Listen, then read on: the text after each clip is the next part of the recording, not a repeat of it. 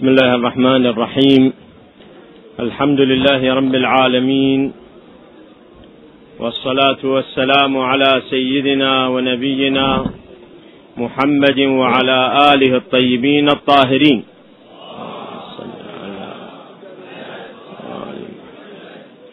واللعنه الدائمه على اعدائهم اجمعين من الاولين والاخرين إلى قيام يوم الدين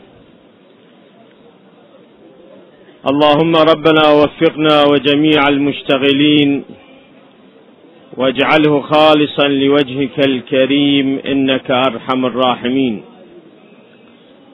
السلام عليك يا مولاي يا أبا عبد الله. السلام عليك يا مولاي يا ابن رسول الله. السلام على الحسين وعلى علي بن الحسين. وعلى أصحاب الحسين. السلام على ابي الفضل العباس بن أمير المؤمنين. ورحمة الله وبركاته.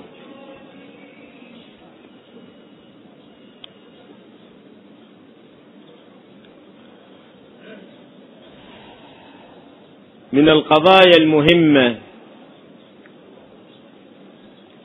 هو الحديث عن أصحاب الإمام الحج عجل الله تعالى فرجه الشريف. وعن أنصاره. الذين يكونون معه أو أولئك الذين يخالفونه. هناك شبه قد أثارها.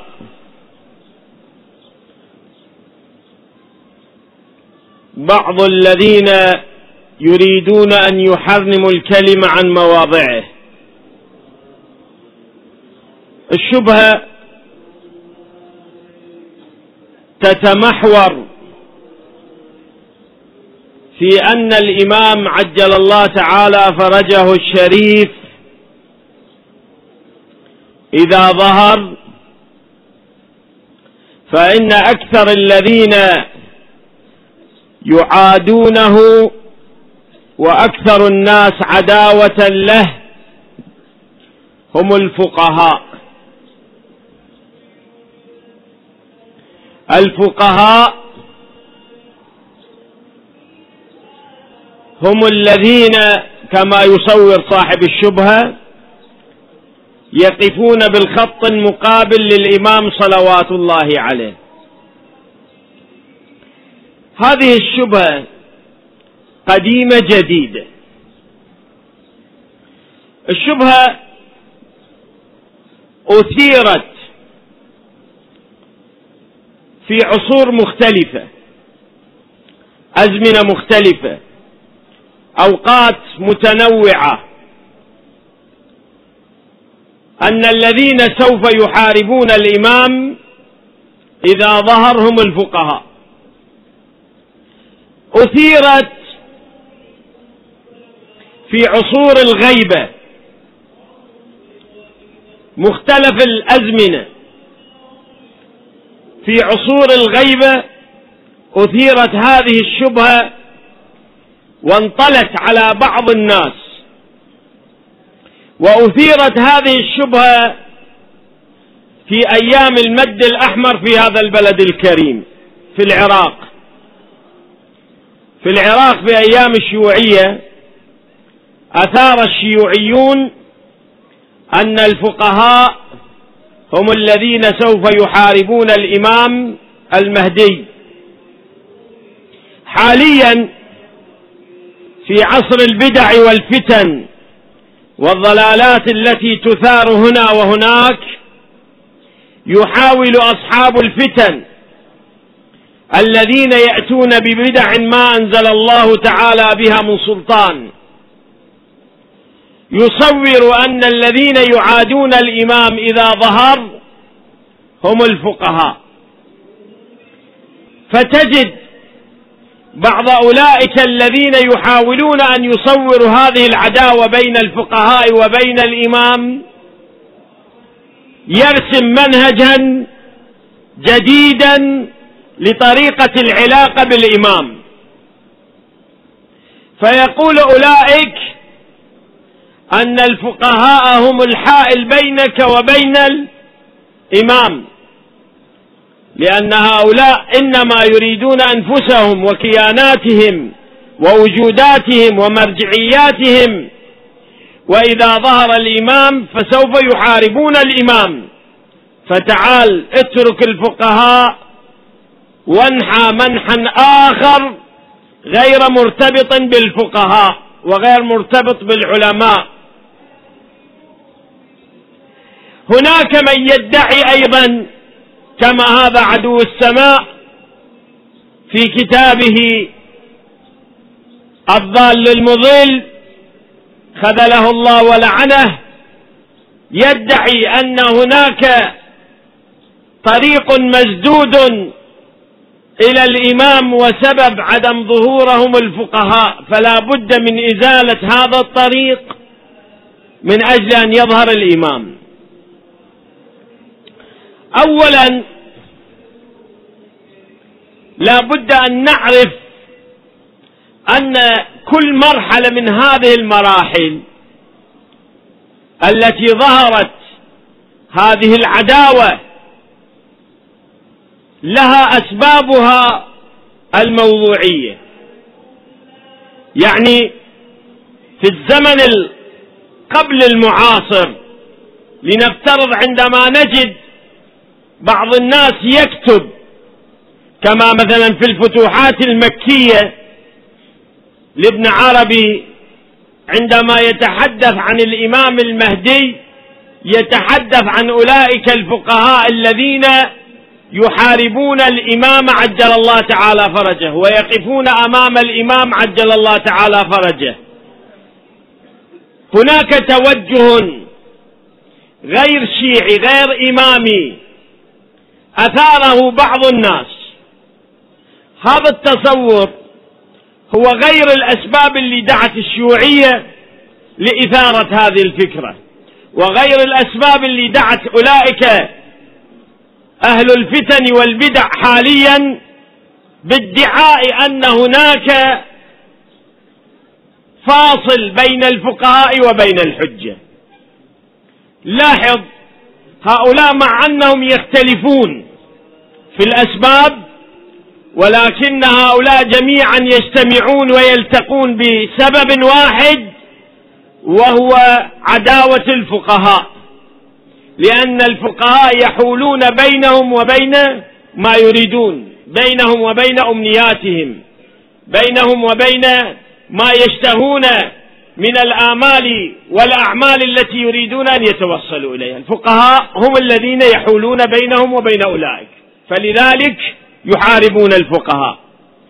قبل أن أفصل في هذه الطريقة وهذا المنهج بالحديث لابد أن نفهم صحيح أن هناك روايات كما يدعي هؤلاء أن هناك روايات تقول إذا ظهر صاحب الأمر عجل الله تعالى فرجه فإن أول من يحاربه هو هم الفقهاء. صحيح توجد مثل هذه الروايات؟ وإذا توجد فمن فمن أين وأين؟ حبيبي لا يوجد في كتاب شيعي معتبر من كتب علمائنا كالصدوق والطوسي رضوان الله عليه والكليني وهؤلاء العظماء من علماء الشيعة مثل هذه الرواية أصلا. ما توجد عندنا رواية أن هناك عداء بين الإمام وبين الفقهاء. وإذا ظهر الإمام فسوف يحاربه الفقهاء. لا توجد أصلا كل من ادعى بوجود رواية في هذا البين فهو كذاب مفتر على الله ورسوله والأئمة عليهم السلام. ما توجد. كتبنا ما بها. هذه أكذوبة روجت هذه الأكذوبة في ظروف معينة. أنت اطمئن اولا إذا تعلم أنه يقين أن ماكو مثل هذه الروايات. حينئذ نروح نشوف عن مسببي هذه الأكذوبة. من هو اللي جاب هذه الكذبة والافتراء؟ من الذي جاء بهذه الأكذوبة؟ وليش نبحث عن هذه الأسباب؟ لاحظ أولا أن الذين روجوا لهذه الفكرة في عصر الغيبة الكبرى روج من قبل أعداء الطائفة علماء الطائفة الذي حفظ هذا الدين. الذي حفظ هذا المذهب الذي حفظ روايات أهل البيت عليهم السلام هم الفقهاء. الفقهاء لولا زرار لضاعت أحاديث أبي كما روي عن الإمام الصادق عليه أفضل الصلاة والسلام. الأئمة عليهم السلام ربوا فقهاء عدول أتقياء نشطوا في خدمة المذهب. وتلاحظ هؤلاء الفقهاء بذلوا عمرهم من أجل حفظ المذهب وحفظ أحاديث الدين. حفظ هذه الروايات الدفاع عن الحق الدفاع عن الصراط المستقيم. لو تريد الآن تقرأ حياة علمائنا حياة علمائنا جميعهم الذين كان لهم وجود علمي ظهروا في الأفق تشوف حياة متميزة اللي عاشوا في بداية التاريخ في وسط التاريخ اللي عاشوا بعد ذلك متميزة. بما بذلوه من جهد. عندما يقولون بأن الشيخ المفيد رضوان الله عليه ألف أكثر من مئتي كتاب. تأليف الكتاب مو بهذه البساطة خصوصا في تلك الظروف. عندما يقولون أن الشيخ المفيد كان بالليل يضع كتب متنوعة كراريس متنوعة وحده بالرواية بعضها بالكلام بعضها بالعقائد بعضها بالفقه. فيقعد يكتب فإذا مل تعب اتجه إلى العلم الثاني قام يكتب به. إذا أصاب النعاس قال يم طاسة مي فأخذ من الماء ثم رش على وجهه حتى يذهب النعاس من وجهه. عندما نجد مثل هذا العالم العيلم الدواعي لم تكن دواعي مادية وإنما الداعي الذي جعل الشيخ المفيد يتعب ذلك التعب ويجد ذاك الجد المقتضي والداعي هو الحرص الديني على حفظ مذهب أهل البيت وروايات أهل البيت. عندما نريد أن نقرأ حياة الباقين من علمائنا أعطيك مثل لو أردنا أن نقرأ حياة العلامة الحلي رضوان الله عليه الحسن بن مطهر الحلي رضوان الله عليه المعروف العلامة الحلي الشيخ الطريحي وهو من المتأخرين بعدة عقود من السنين عن الحلي. من يريد يتحدث عن الحلي رضوان الله عليه يقول وجدت الطريحي وهو من كبار علمائنا متوفي بالتسعمية وشوية للهجرة يعني أكثر من 400 أو 500 سنة قبل تقريبا. متوفي الشيخ الطراحي عنده كتاب اسمه مجمع البحرين. من يجي يتحدث عن العلامة الحلي رضوان الله عليه هو يقول يقول وجدت من كتب العلامة الحلي بخط يده فقط اللي بخط إيده اللي أنا لقيت بخط إيده مو بخط الآخرين خمسمائة مجلدة. يعني خمسمائة مجلد بس نلاقين بخط إيده الطريح من مؤلفات العلامة الحلي. يقولون لو قسم مقدار ما ألفه العلامة على عمره لكان من يوم ولد. من يوم ولد إلى يوم توفي لكان ألف كراس يعني كتاب. من يوم ولد لو هيك نفترضه شوف هذا قد كان يألف العلامة الحلي. الإنسان هذا في جهد في تعب في ألم في جد في اشتغال. شنو الدواعي اللي كانت تدعو العلامة الحلي رضوان الله عليه لهذا؟ التعب رضوان الله عليه. المقتضى هو حفظ المذهب حفظ حديث الأئمة عليهم السلام حديث أهل البيت صلوات الله وسلامه عليهم. اشتغل علماؤنا بهذا المنوال. لذلك هم سمعنا أن الإمام الحجة كان يفزع إليهم إذا فزعوا إليه ويجيبهم إذا طلبوه. كما ينقل العلامة الخنساري رضوان الله عليه في كتابه روضات الجنات في روضات الجنات اسمع العلاقة بين الحجة عجل الله تعالى فرجه وبين الفقهاء بين العلماء. يقول إن العلامة الحلي سمع عن أكو كتاب نقض مذهب أهل البيت وتحدث عن أهل البيت عليهم السلام ودين أهل البيت بما لا يليق. الحلي رضوان الله عليه في بلد آخر. ذهب إلى ذلك البلد وإلى ذلك الشخص المؤلف في نقض مذهب أهل البيت. وكان هذا كاتب كتابه يومية يقرأ قسم من هذا الكتاب على الناس. وهذا اللي يقراه ينتشر بين بين الناس كانتشار النار في الهشيم. وصل الخبر إلى العلام الحلي. بالله عليك لو كان أي إنسان غير مهتم لهذه العقيدة ولهذا المذهب ما يهتم.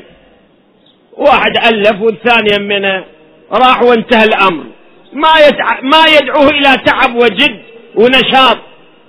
أما العلامة الحلي قال لازم نوصل نوصل لهذا الشخص ونأخذ الكتاب ونرد عليه. ننقض عليه هذا الكتاب. سافر إلى ذلك البلد. وبدأ عنوان طالب يدرس عند هذا الشخص. إلى أن ما قال لنا الحلي ولا قال لنا كذا. إلى أن قضى ما يقارب السنة من عمره. بعد ما انقضى سنة من عمره أنس به ذلك المؤلف صاحب الكتاب ارتاح له. في يوم من الأيام قال له أنت شو تريد؟ من عمرك أنا يمكنني أن أوفيك.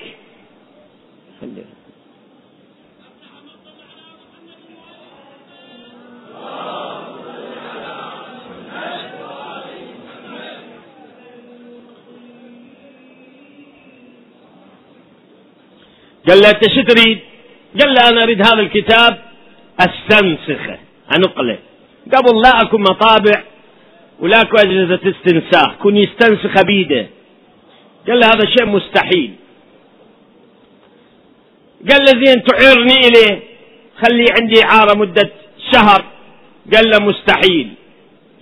قال له اذا أسبوع إلى يوم إلى أن اتفقوا على أن تكون الاستعارة لمدة ليلة واحدة. ليلة وحدة. هذا من بعد استحى. قال له إذا ليلة واحدة لا بأس. لا بأس. أخذ الكتاب. بعد صلاة المغرب. كان محضر الأوراق ومسطرهن يعني بالمسطرة معدلهن بتعبيرنا. مجرد أن استلم الكتاب بدأ ينقل. هذا كتاب ضخم كبير. اشتغل ساعة ساعتين وهو يعاين على الوقت يسرع الوقت.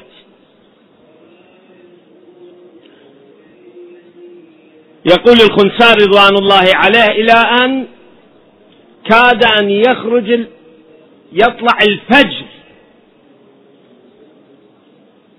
وهذا بعد الآن يلا قدر أن ينقل صفحات من هذا الكتاب. صفحات. راح يطلع الفجر. يقول فالتفت إلى مولى الموحدين وسيد الكونين الإمام الحجة عجل الله تعالى فرجه الشريف قال له مولاي. إذا كنت تعلم إذا كنت تدري أن هذه الرغبة إليك ولدينكم فأرجو أن تساعدونني عليها. يقول بهذا الأثناء صار عنده حالة نعاس. شديد. وهو يكتب ما شاف روحه إلا نام على الورق. بعد ما حس بعض الأحيان الإنسان من يتعب وينعس ينام. ورمى تعب ما أحس روحه إلا نام. نام ساعة ساعتين إلى قبل أذان الصبح بحوالي ساعة. فز. فز شاف روحه وهو على الورق وبيد القلم. والفجر بعد لماكو إلا ساعة وهو على هالوضع هذا. يقول دمعت عيناه. قال له أنا يا مولاي طلب منك المساعدة. وإذا أنام وإذا أنام وهو في هذا الحال بدا يريد ينقل وينظر يشوف كل الأوراق الأمامه مكتوبة ومنقولة مئة بالمئة.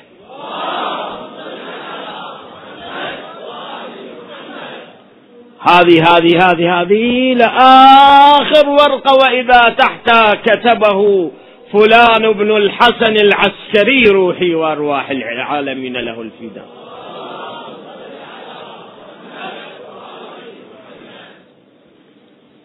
هذه المنقبة مذكورة لأن الأئمة يعلمون أن الذي يحيي الدين ويدافع عن الدين ويعين الصالحين والمؤمنين ويربط على قلوبهم هم الفقهاء. القضية الثانية اللي حبيت أنقلها إليك وينقلها المرحوم الشيخ عباس القمي رضوان الله عليه صاحب كتاب مفاتيح الجنان. ينقل هذه الرواية في كتابه الكنى والألقاب. عند كتاب في ثلاث مجلدات اسمه الكنى والألقاب. ينقل هذه القضية عن المقدس الأردبيلي الشيخ الأعظم الشيخ أحمد المقدس الأردبيلي وهو من أعاظم علمائنا وفقهائنا. عند كتاب من أعاظم الكتب اسمه الفائدة والبرهان. بالفقه الاستدلالي. الشيخ المقدس الأردبيلي ينقل عنه أحد طلابه الملازمين إلى بابه المعجبين به. قال أنا أريد أشوف الشيخ شي يتحرك أتحرك شي يتصرف أتصرف. بقى فترة ملازم للشيخ. يقول في ليلة من الليالي حسيت الشيخ غرفته كانت في الصحن الشريف ليس تعرف بغرفة الشيخ الأردبيلي رضوان الله عليه المقدس الأردبيلي لحد الآن بصحن أمير المؤمنين معروف الغرفة باسمه رضوان الله عليه. كان ساكن هناك. يقول شفت بعد منتصف الليل شفت أن الشيخ نزل في الطابق الثاني نزل من الطابق الثاني إلى الأرض. من نزل؟ أنا اتبعته اجى إلى الطارمة المقدسة. الباب مغلق. سلم على أمير المؤمنين عليه السلام. فتحت له الباب. صل على وصل إلى القبر الشريف هذا الشيخ القمي صاحب المفاتيح ينقلها. وهو معروف بوثاقته ودينه وتقواه وورعه. يقول وصل إلى القبر. أمير المؤمنين سلام الله عليه سلم فرد السلام. صل على محمد. فقال مولاي أنا كنت أباحث أدرس فعصت علي هذه المسألة. فشنو الحل؟ ذكر المسألة. شنو الحل؟ كيف المخرج؟ فقال له هذه المسألة تجدها عند ولدي. قال له وأين أجد ولدك؟ وين ألقاه؟ قال له الآن تلقاه بمسجد الكوفة. طلع المقدس الأردبيلي مسرع من الصحن الشريف يقول أنا ورا. بس هو ما يحس دنيا ظلمة ما يحس. حاولت أن ما يشعر بي. مشى المقدس إلى أن وصل إلى مسجد الكوفة.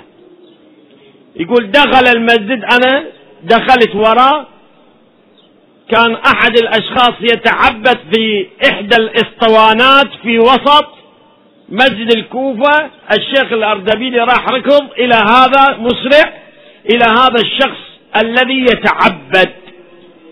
جعل يساره يعني شاوره. يحدثه بشكل مو مرتفع. وأشوف ذاك هم يجيب إلى أن انقضى وقت من الزمن رجع المقدس يقول أنا رجعت وراه. بعد أنا صرت قريب إليه. كان بعض الضوء في المسجد صار على وجهي. شافني قال لي ها فلان شعدك هنا؟ قلت له مولاي أنا معك من البداية. قال وأي بداية؟ قلت له من يوم فتح أمير المؤمنين لك بابه. اللهم صل على محمد وآله قال له هذا سر بيني وبينك لا تظهره لأحد ما دمت حيا. إذا متت أنت شو تريد تقول؟ قول. قال أنا استعصت علي هذه المسألة فجئت لأمير المؤمنين حول لي على الإمام الحجة فوجدته صلوات الله عليه في مسجد الكوفة فعلمني هذه المسألة. الوجه الشاهد إن لنا إمام حي. أنا وياك نعتقد أن الإمام الحجة عجل الله تعالى فرجه الشريف حي موجود حاليا. موجود. يسمع ويرى. أن الإمام الحجة يعلم الذين يبذلون حياتهم ووجودهم من اجله ومن أجل دينهم الفقهاء. العلماء. ولذلك يحاول أن يسدد أولئك الذين يمثلون الدين. الشيخ المفيد رضوان الله عليه كان من أعظم أنصار الدين. ومن أعظم الذين حفظوا هذا الدين من وقع في مشكلة رضوان الله عليه الإسفرائيني وهو أحد أولئك الذين كانوا في ذلك العصر الذي عاش فيه الشيخ المفيد رضوان الله عليه صار عنده مشكلة مع الشيخ المفيد فتوسط إلى السلطان والسلطان قام بإخراج الشيخ المفيد من بغداد. طرد سفر الشيخ المفيد من بغداد. فراح الشيخ المفيد من بغداد سكن في بلد. هاي الآن نسميها بلد منطقة بلد. فسكن في بلد وأحرق داره ونهبت داره ثم بعد ذلك جو البويهيين فأرجع الشيخ المفيد معزز مكرم إلى بغداد مرة أخرى. لاحظ هذه التضحيات اللي قدمها علماؤنا لم تكن خالية من رضا صاحب الأمر. الإمام عجل الله تعالى فرجه قال قولته عندما أصابت النائب الرابع علي بن محمد السمري حالة الوفاة فخرج منه عجل الله تعالى فرجه الشريف بأنه سوف بوفاة علي النائب الرابع علي بن محمد السمري تنقطع. السفارة بعد ماكو سفير أربع سفراء وتنقطع. تنقطع السفارة. وسيأتي على شيعة من يدعي المشاهدة. ألا فمن يدعي المشاهدة؟ قبل الصيحة وخروج السفيان فهو كاذب مفتر. أكو قاعدة. القاعدة يقول الإمام عجل الله تعالى فرجه الشريف أنه لا يمكن لأحد لا يمكن لأحد أيا كان ذلك الأحد أن يكون وكيلا وسفيرا للإمام في عصر الغيبة. ولذلك انقطع.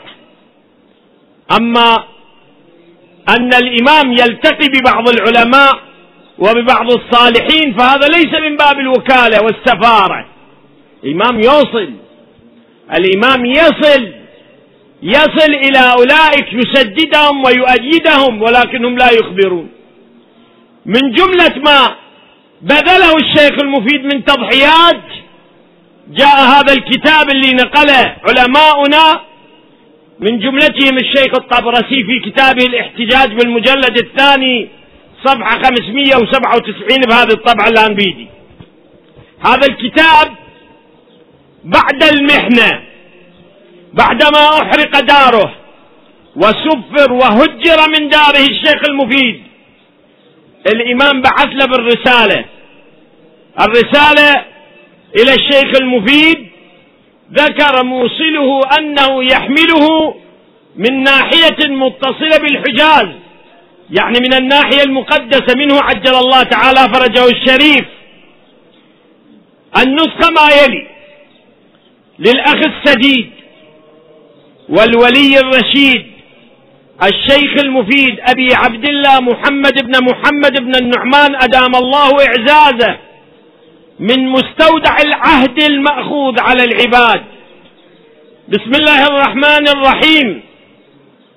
أما بعد الإمام الحجة يكتب له للمفيد. سلام عليك أيها الولي المخلص في الدين المخصوص فينا باليقين فإنا نحمد إليك الله الذي لا إله إلا هو ونسأله الصلاة على سيدنا ومولانا ونبينا محمد وآله الطاهرين.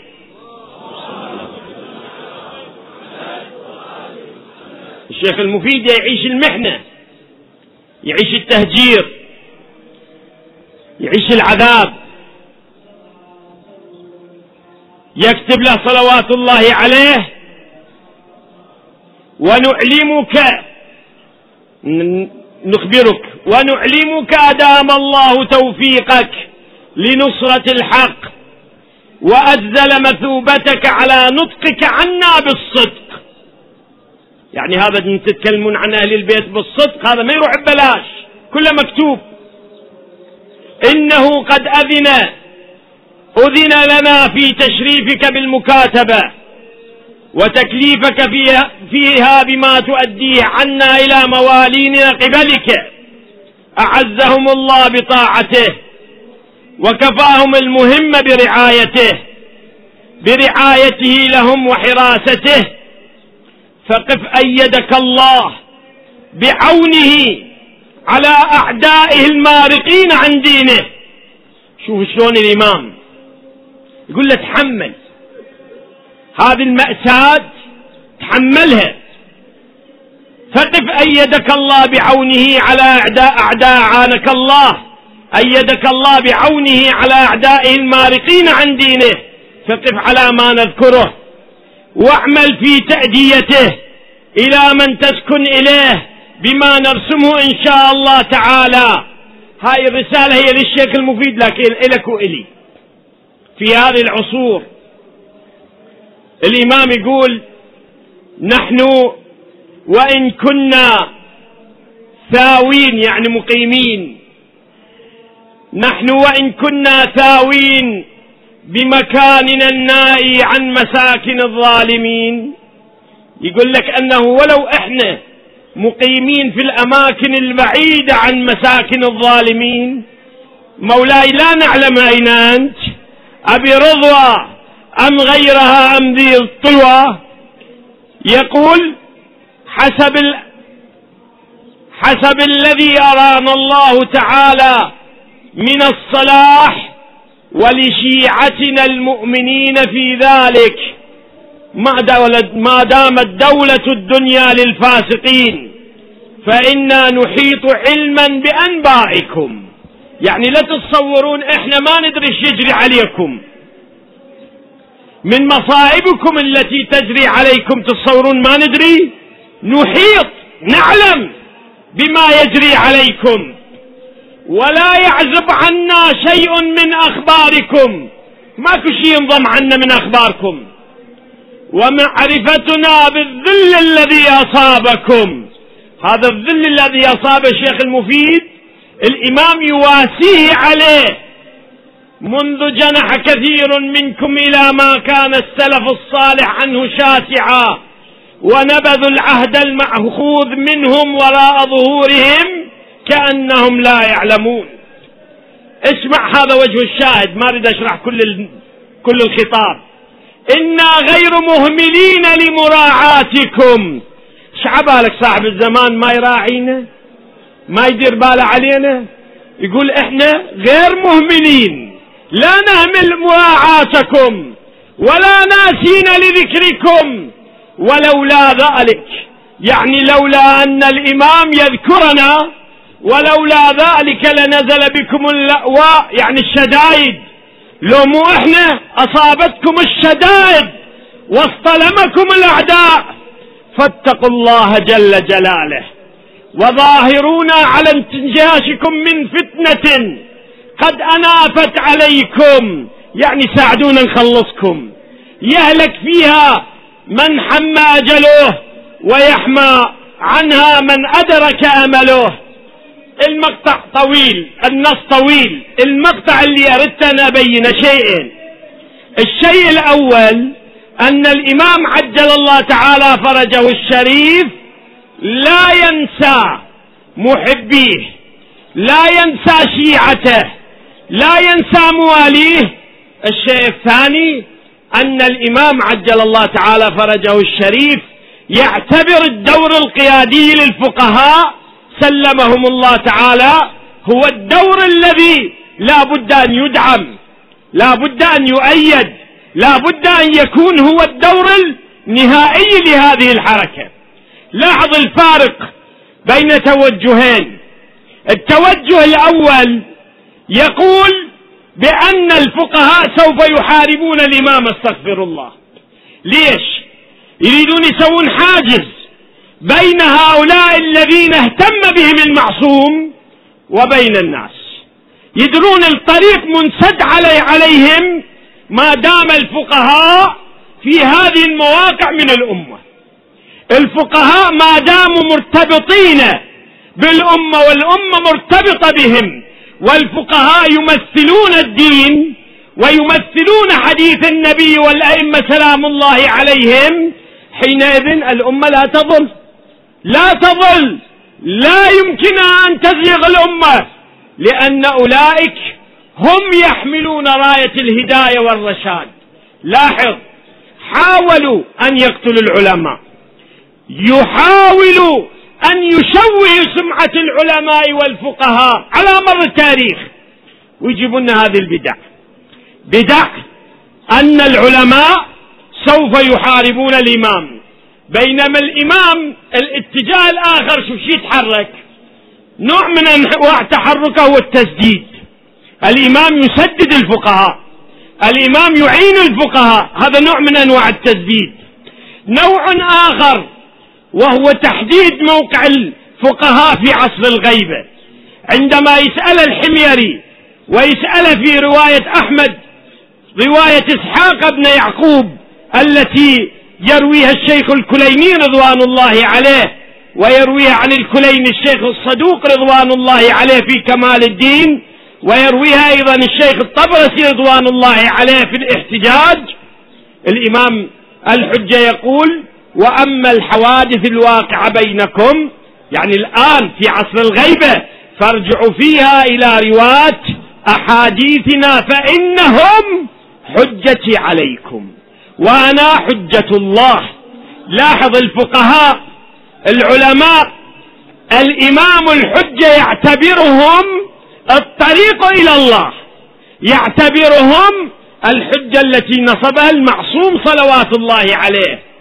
المعصوم نصب الحجة بينه وبين الناس هم الفقهاء. مراجع الدين الذين يوصلون الحجة من الإمام إلى الناس ويوصلون الناس إلى الإمام صلوات الله عليهم. هذا مطلب أول. والفقهاء هم الذين سوف يسيرون بركابه. باكر إن شاء الله إذا ظهر الصاحب عجل الله تعالى فرجه. فإن أسعد الناس به هم أهل الكوفة. ليش؟ أهل الكوفة يعني سابقا النجف والكوفة كانت تعتبر واحدة. ليش؟ باعتبارها محط الحوزة العلمية. مرجعية الشيعة هي النجف الأشرف. فلذلك من الذي يقوم بهذا الدور؟ الرواية تقول ويكون الفقهاء وزراؤه ويكون الفقهاء وزراؤه. شوف إيش قد فارق بين هذه الرواية وبين ذيك الشبهة والكذبة والافتعال افتعال يقول لك بأن الفقيه سوف يحارب الإمام استغفر الله وأنه يقتل في ظهر الكوفة أربعة آلاف. كذبة. لا توجد هذه الكذبة في كتبنا المعتبرة كما قلت لك. كذبة لأجل أن يقفوا بين الناس وبين الطريق إلى الإمام وهم الفقهاء. بينما هذه الرواية تقول أن الوزراء يكون الفقهاء ويكون الفقراء فقهاء وزراؤه عجل الله تعالى فرجه الشريف. الذي يوصل للإمام هم الفقهاء ولذلك سوف تكون الحوزة العلمية في النجف الأشرف إن شاء الله. إذا ظهر عجل الله تعالى فرجه الشريف في غاية من الأهمية ومن الرفعة لأن هذه المنطقة محل النور محل الإشعاع. قلنا سابقا أن الإمام صاحب إشعاع صاحب علم الإمام عجل الله تعالى فرجه لم يظهر بالطرق التي يتصورها الآخرون من الجهل من الضلال. أعوذ بالله. وإنما سوف يكون الإمام الحجة يأتي الناس بالعلم يأتيهم بالمعرفة. ولذلك الرواية عن الإمام الصادق عليه السلام إنما خرج للناس من العلم. العلم سبعة وعشرون حرفا إنما خرج للناس من العلم حرفان كل هذا العلم اللي عندنا حرفين فإذا ظهر القائم أخرج باقي الحروف خمسة وعشرين حرف من العلم. دولة الإمام دولة العلم. دولة العلم عجل الله تعالى فرجه الشريف. من الذي يفهم هذا العلم؟ من الذي يتحمل هذا العلم؟ إيش تتصور منو يتحمله؟ يتحمل هذا العلم منو من أولى الناس بهذا العلم؟ عندما يقول الإمام الحجة على ظهر الكعبة وهو واقف على ظهر الكعبة يقول أنا أولى الناس بآدم. فمن أيها الناس فمن يحاجني في آدم فأنا أولى الناس بآدم. باب المحاججة. الحجة في باب العلم في باب طرح العلم. من هو أول الناس بآدم؟ والحجة إلى أن يقول أيها الناس فمن يحاجني في محمد صلى الله عليه وآله فأنا أولى بمحمد صلى الله عليه وآله. أيها الناس فمن يحاجني بكتاب الله فأنا أولى بكتاب الله. يعني شنو؟ يعني شنو؟ يعني أن الإمام الإمام يأتي بالعلم يأتي بالدين يأتي بما خفي على الناس. وهذا العلم من هو اللي يحمله؟ الإمام. من يحمله. من هو الأولى؟ إذا كان الحجة أولى الناس بآدم وأولى الناس الإمام المهدي أولى الناس بإبراهيم وبنوح وبموسى وبعيسى وبمحمد صلى الله عليه وآله. إذا كان الإمام الحجة أولى الناس فمن هو أولى الناس بالحجة؟ من هو أولى الناس بالحجة؟ الفقهاء. الرواية المروية عن سيد الشهداء الحسين عليه السلام يرويها العالم الفقيه ابن شعبة من كبار علمائنا في تحف العقول يقول الإمام الحسين عليه السلام مجاري الأمور على أيدي العلماء أمناء الله على حلاله وحرامه. الله سبحانه وتعالى جعل المجاري للأمور على يد العلماء. الله تعالى جعل العلماء أمناء الله على الحلال والحرام. إذا جعل الله العلماء على الحلال والحرام حينئذ كان الطريق إلى الإمام واضح. الطريق إلى الإمام بين. الطريق إلى الإمام بصراط مستقيم. بصراط مستقيم. هم العلماء الفقهاء العدول. طبعا أن العلماء فيهم العدول وفيهم غير العدول. لكن عندما يتكلم الأئمة عليهم السلام فيتكلمون عن العلماء العدول. كما هي الرواية المروية عن الإمام الهادي في تفسير الإمام العسكري. عليه أفضل الصلاة والسلام. فأما من الفقهاء من كان صائنا لنفسه مخالفا لهواه متبعا لأمر مولاه فعلى العوام أن يقلدوه. أن الفقيه العادل هو الذي يكون أمين الله أمين الله على حلاله وحرامه. إذا كان هذا الموقف حينئذ نعرف نعرف البدع عندما تظهر مناهج البدع. عندنا طريق بناه اثنا عشر معصوم اثنا عشر إمام مع رسول الله والزهراء. طريق ما بني هين بني بالدماء والتضحيات بني بالقتل والشهادة.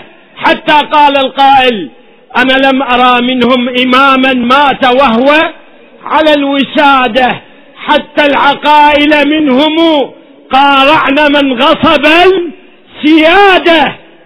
أهل البيت ما منا إلا مقتول أو مسموم. أهل البيت عليهم السلام تجرعوا الغصص الكربات العذاب المشاق القتل الألم بسبب واحد هو لحفظ الدين. إذا صارت الغيبة من الذي استمر بهذا الدور؟ هم العلماء هم الفقهاء. هذا يعلمك يا حبيبي أن الذي سوف يقوم بدور الخير والبركة في دولة صاحب الامر هم الفقهاء حينئذ. تعرف المحق من المبطل؟ تعرف الحق مع من؟